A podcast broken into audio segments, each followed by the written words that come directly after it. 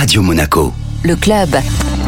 Bonjour Yannick Ferrand. Bonjour. Directeur des risques majeurs à la mairie de Cannes. Cannes euh, récemment reconnu euh, par l'UNESCO Tsunami Ready pour son action euh, pionnière et l'ensemble des moyens humains et techniques mis en œuvre pour faire face au risque tsunami. C'est important pour la ville de Cannes d'être ainsi distinguée Pour la mairie de Cannes, c'est important parce que donc ça permet de faire en sorte que la population soit bien informée de ce risque, le risque tsunami qui est pas très connu. On se rend compte que les populations sont bien informées sur le risque inondation, sur le risque feu de forêt, le risque sismique. En revanche, le risque de tsunami euh, donc est moins bien connu, euh, sachant qu'il est bien réel. Est-ce qu'il y a un consensus scientifique d'ailleurs euh, là-dessus? Est-ce que tous les scientifiques sont d'accord pour dire oui, il y a bien le risque d'un tsunami sur la côte d'Azur un jour ou l'autre? Tout à fait, il y a, un consensus hein, des, sismologues en France et même en Europe hein, pour dire que notre région au niveau des séismes on le sait, on a les Alpes euh, à, proximité, donc euh, il y a des failles actives. On pourrait connaître dans les, dans les années à venir un séisme important, euh, mais aussi des séismes plus importants au large de, l'Italie, au large de, l'Algérie, qui pourraient toucher les côtes méditerranéennes françaises et toutes les côtes du bassin méditerranéen dans les 30 prochaines années notamment. Hein. c'est notamment un, rapport de l'UNESCO hein, qui le dit. Le séisme, donc suivi d'un tsunami si ça se passe en mer, euh, n'est pas prévisible. On ne sait pas quand, mais on sait que ça se produira un jour. Voilà, donc d'où l'importance de se préparer par rapport à, ce risque bien réel.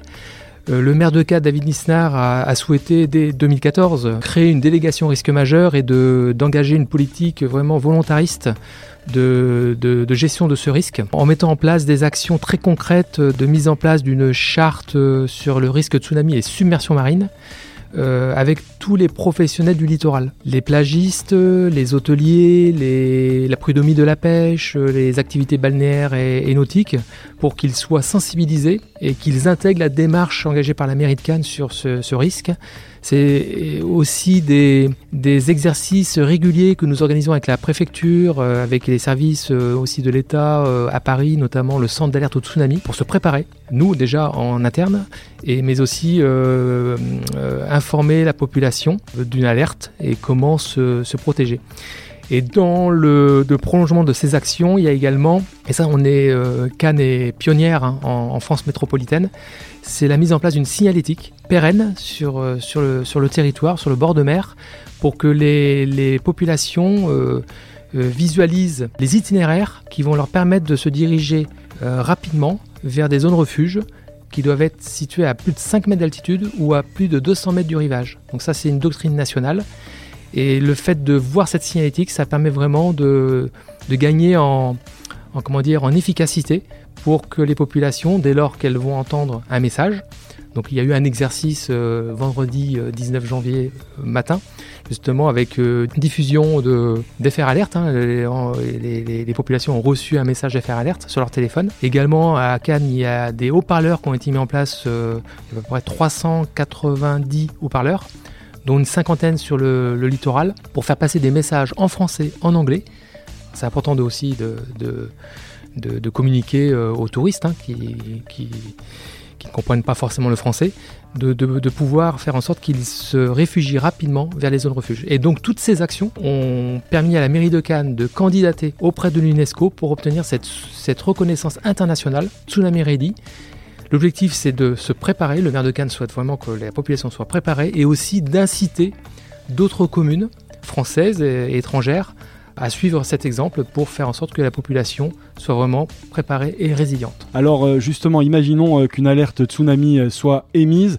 Quelle est la bonne attitude à adopter? Le bon comportement à adopter, en fait, il faut être déjà vigilant aux différents outils d'alerte que les différents services, l'État et les communes, et, en l'occurrence la commune de Cannes, peuvent activer très rapidement. Donc, euh, il y a les sirènes qui peuvent être activées, il y a les messages FR Alert qui peuvent être envoyés sur des smartphones, et il y a donc au niveau de la commune de Cannes, en complément, des haut-parleurs, euh, les réseaux sociaux, notamment le compte officiel de la mais en complément de ça, il peut y avoir des signaux, et notamment l'état de la mer. Euh, vous n'allez pas forcément pouvoir ressentir le séisme si ça se passe de l'autre côté de la Méditerranée.